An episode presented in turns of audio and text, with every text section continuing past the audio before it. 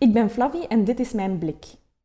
El Cordobes was de meest befaamde stierenvechter ooit. Hij startte zijn carrière door als ontevreden toeschouwer de ring in te springen en de stier van de mislukte matador over te nemen. El Cordobes was theatraal, acrobatisch en extravagant. Hij danste met stieren en maakte de sport tot een kunst.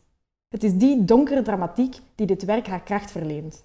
De waanzin druipt als het ware van het doek en schittert in de ogen van zowel stier als stierenvechter.